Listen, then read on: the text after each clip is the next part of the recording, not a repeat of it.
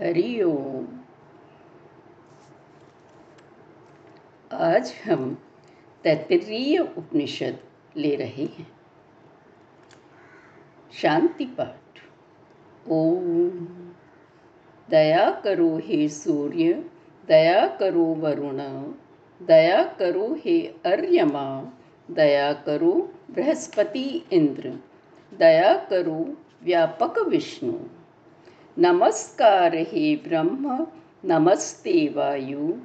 तुम ही हो प्रत्यक्ष ब्रह्म तुमको बोलूँगा प्रगट ब्रह्म। बोलूँगा शास्त्रोक्त सत्य, मैं बोलूँगा सत्य। वे मेरी रक्षा करें करें रक्षा वक्ता की। रक्षा मेरी करें करें रक्षा वक्ता की। ओम शांति शांति ही शांति ही। शांति पाठ में सूर्य, वरुण आदि से कृपालु होने की प्रार्थना की गई है। ये नाम प्राकृतिक शक्तियों को ही दिए गए हैं। ये शक्तियाँ सभी देश, काल यानी समय में समान हैं। नाम चाहे जो दें। इस उपनिषद में बतलाया गया है कि जीवन में सब तरह का ज्ञानार्जन करना भी महत्वपूर्ण है। पहली, वह ही भाषा, व्याकरण, शरीर, व्यवहार, कला, विज्ञान आदि की शिक्षा लें। पर फिर अंत अंत अग्नि भी प्रज्वलित कर लें। अंतस का ज्ञान भी प्राप्त करें। जो भी शिक्षा पाएँ, उस पर मनन करें, अपने को तोलें और सार सार ग्रहण कर भूसा छोड़ दें। भिन्न भिन्न तत्वों पर अलग अलग ऋषिगण ज़ोर देते हैं, उसका उल्लेख भी करते हैं। सब पर मनन करेंगे तो अंत में पाएँगे वे सभी ठीक हैं, पर साथ में अपना स्वार्थ साधने वाले भी कुछ लोग होते हैं। उन्हें अंतस के ज्ञान के पश्चात ही जान पाओगे और तब सही चुनाव कर पाओगे। उपनिषद के ऋषि संन्यास लेने की बात नहीं कहते, सही लाइफ स्टाइल ही बतलाते हैं। दुनिया में सब कार्य करें गृहस्थ बने वंश वृद्धि करें, पर अपने पठन, पाठन, मनन, स्वाध्याय को न छोड़ें। यही सर्वाधिक महत्व की बात है। अपने को हर स्थिति में परखना, जानना, अपने को जैसा पाया, बुरा, भला, सबके सामने स्वीकार करना, छुपाना नहीं। सबका आदर करना। ज्ञानियों के अनुसार आचरण मुश्किल परिस्थितियों में करना, साथ ही अपने विवेक ज्ञान का प्रयोग भी करना। गुरुजनों की अच्छी बातों का ही अनुकरण करना, गलत बातों का नहीं, कमजोरियाँ उनमें भी होंगी ही, हो सकती हैं। यह परम साहसी गुरु का माता पिता का लक्षण है। अंत में शिष्य अपने को जानकर घोषणा करके धन्यवाद प्रकट करता है। अलग अलग तत्वों की शिक्षाओं के विस्तार में जाने के कारण यह उपनिषद काफ़ी बड़ा हो गया है। यहाँ उनके विस्तार में न जाकर मैंने हम जैसे सामान्य जनों की सुविधा का ध्यान रखकर केवल प्रमुख लक्ष्य बताया है। अब शुरू करें। शिष्य अपनी इच्छा शिक्षा के बारे में प्रस्तुत करता है कि शिक्षा प्राप्त करके मैं क्या कर पाऊँ, मेरी क्या अपेक्षा है। अभी ज्ञान नहीं मिला है। योग्य कार्यरत हो तन मेरा, मधुर भाषिणी हो जिह्वा। सुन सकूँ बहुत मैं कानों से। ब्रह्म कोश हो आवृत लौकिक बुद्धि से। वो प्रार्थना कर रहा है कि भाई मुझे कुछ कार्य करने में योग्य बनाना, ताकि कमा सकूँ, गृहस्थ के दायित्व पूरे कर सकूँ। फिर ऐश्वर्य मुझे देना।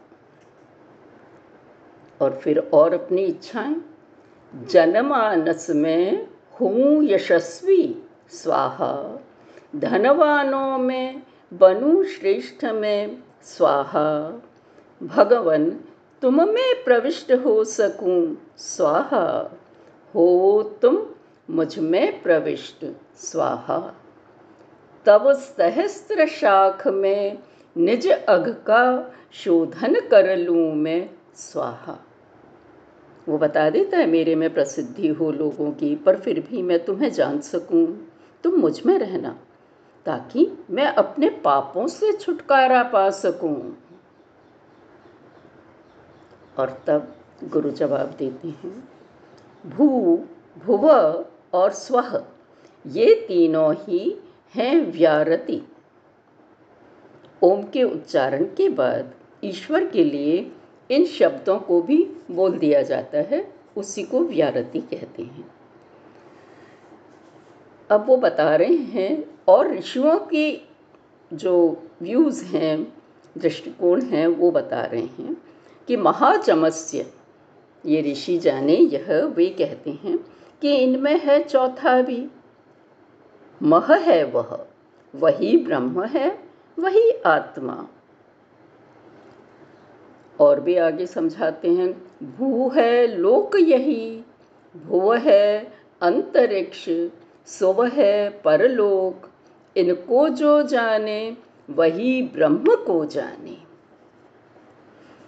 ये सब वो क्यों बता रहे हैं? इसलिए क्योंकि फिलॉसफी के ये शब्द जनमानस में घर कर गए हैं।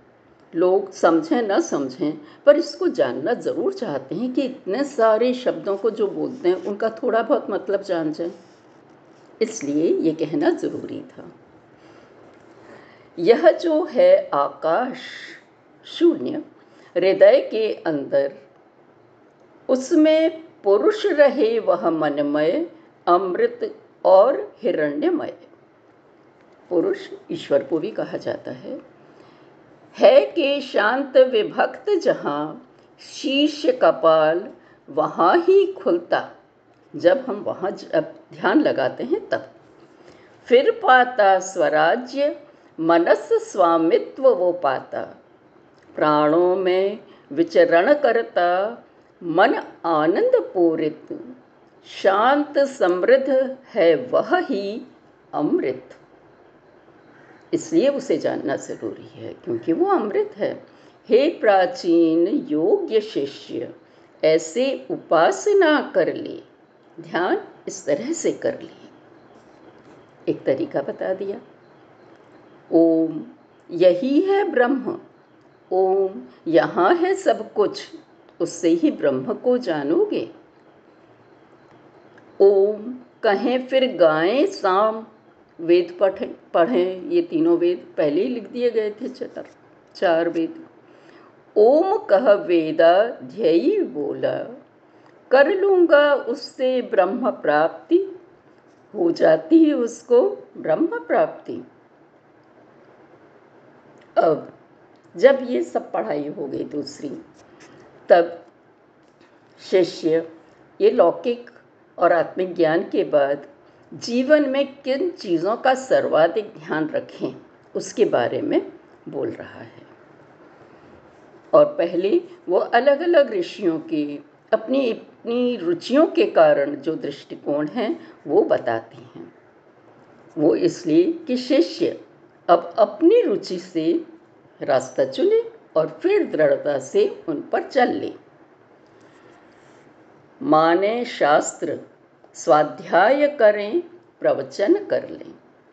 सत्य वचा राथी तर कहते अब ऋषियों के ये नाम। सत्य इष्ट है। तपोनिष्ठ परुशिष्टि कहते त्याग इष्ट है। कहते मौदगल्य नाक स्व पठन पाठन ही इष्ट है। यह ही तप है, यह ही तप है। मतलब इसको पूरे मन से, तन मन से ध्यान रख के, प्रयत्न से कोशिश करो। मैं हूँ प्रेरक विश्व वृक्ष का गिरी शिखर सम मेरी कीर्ति, ऊर्ध्व पवित्र सूर्य सम, मैं भी हूँ अमृत ही। धन परा बुद्धि मेधा संयुक्त अक्षय हूँ मैं। मेधा संयुक्त मतलब बुद्धि संयुक्त। और मैं नाश नहीं हो सकता। ज्ञान प्राप्ति के बाद कहा, केवल यही त्रिशंकु ने। राजा त्रिशंकु की ये कहानी शायद इसलिए बताई गई है कि शिष्य अपने विवेक को पूरा ध्यान रखकर उपयोग में ले ले, अहम के पछड़े में न पड़े। उन्हें गर्व हुआ वो शरीर जो नहीं होता है, वैसे ही जाना चाहते थे और हुआ क्या? उन्हें एक ऐसा गुरु भी मिल गया। वो आगे बताएँगे कि भाई गुरु भी ज़रा इस तरह से हो सकते हैं, क्योंकि उनमें भी इच्छाएँ हैं, वो कभी ऊपर आ जाती हैं। तो गुरु का अहम भी आ गया बीच। में तो वो बीच में ही लटके रह गए। तो अहम अहंकार नहीं आने देना ये कहानी के माध्यम से ही बतला दिया है। त्रिशंकु के माध्यम से। अब वो व्यवहारिक ज्ञान लाइफ स्टाइल बता रहे हैं, क्या, कैसे करना? दे वेद ज्ञान आचार्य दे रहे, अब उपदेश शिष्य को। कहना सत्य, धर्म पर चलना अलसाना स्वाध्याय में पठन पाठन से ना डिगना, वंश तंतु को नहीं तोड़ना। गृहस्थी को बसाना। देव मानना माता को, पिता को देव मान लेना। मानना देव गुरु को, अतिथि को देव मानना और अब ज़्यादा महत्वपूर्ण बात बतला रहे हैं। उनके अनिंद्य कर्म का सेवन करना नहीं अन्य कर्म का। जो निंदा के योग्य नहीं है कर्म, जो अच्छे हैं। उनका ही तुम अनुकरण करना दूसरे कर्मों का नहीं, क्योंकि वो जानते थे हर व्यक्ति में कमजोरियाँ होती ही हैं।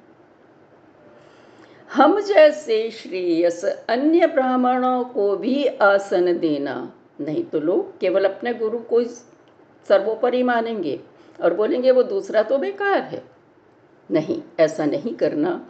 उनकी सेवा आदर करना, श्रद्धा से देना अश्रद्धा से नहीं, निज ऐश्वर्यानुरूप ही देना।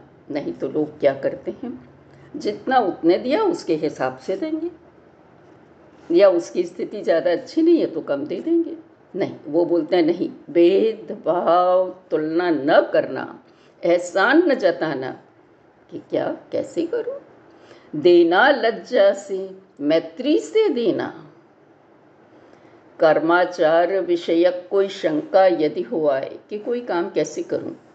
वहाँ उपस्थित लोगों में जो हो मननशील, संयुक्त, स्वतंत्र, अरुक्ष और धर्माभिलाषी, वह जैसा व्यवहार करे, तुम भी कर लेना।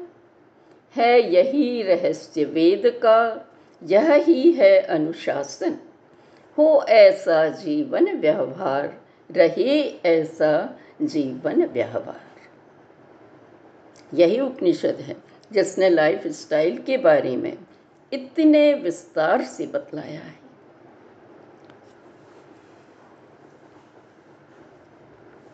सत्य ज्ञान अनंत ब्रह्म को परमाकाश गुहा स्थित जो जाने, वे सारे भोगों के संग में सर्वज्ञ ब्रह्म प्राप्ति कर लें।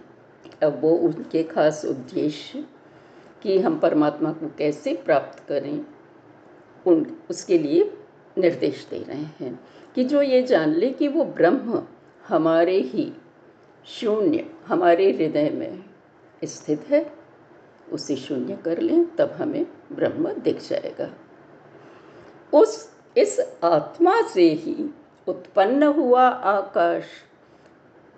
वायु, अग्नि, जल, पृथ्वी, औषधि, अन्न, फिर पुरुष। क्रमशः आए प्राण, मन, विज्ञान और आनंद। वह जो है, इस पुरुष और सब में, वह एक है। ऐसा जो जाने, वह ही जाने कि वह ही सब में है, वो अलग नहीं है। अविद्वान जब यह तन छोड़े, क्या उसको पा जाता है? या कि विज्ञ जब तन छोड़े, तब उसकी प्राप्ति करता है? शिष्य ने ये प्रश्न उठाया। क्या केवल बुद्धिमान ही उसको जान पाते हैं? बाद में जवाब देते हैं गुरु। लौट आते हैं शब्द जहाँ मन का संग हुआ न जहाँ, वह विदु जाने ब्रह्मानंद वहाँ। जो ये जान लेता है, वही विद्वान है।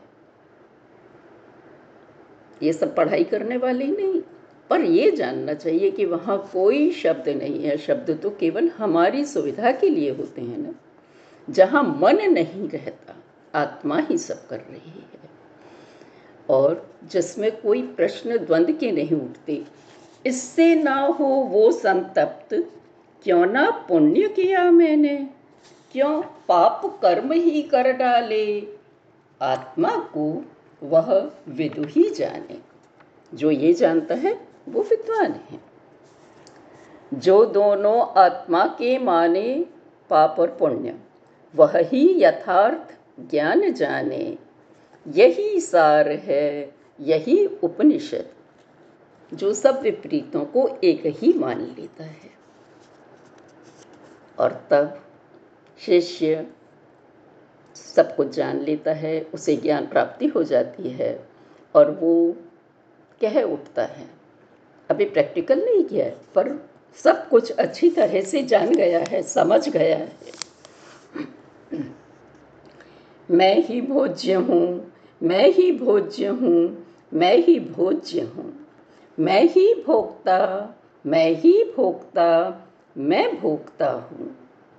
सुवर्ण ज्योति भी मैं ही हूँ। ये शब्द वो फिलॉसफी के ही ले रहा है, दर्शन शास्त्र के ही ले रहा है, क्योंकि इन सब शब्दों में व्यक्ति, शिष्य उलझ जाती हैं। इसीलिए उन्होंने बोला, ये सब मैं ही हूँ। ये सारे शब्दों को जो भी तुम कहो, और सुवर्ण ज्योति वो जो प्रकाश दिखता है, वह भी मैं ही हूँ। उपनिषद यही समाप्त होता है।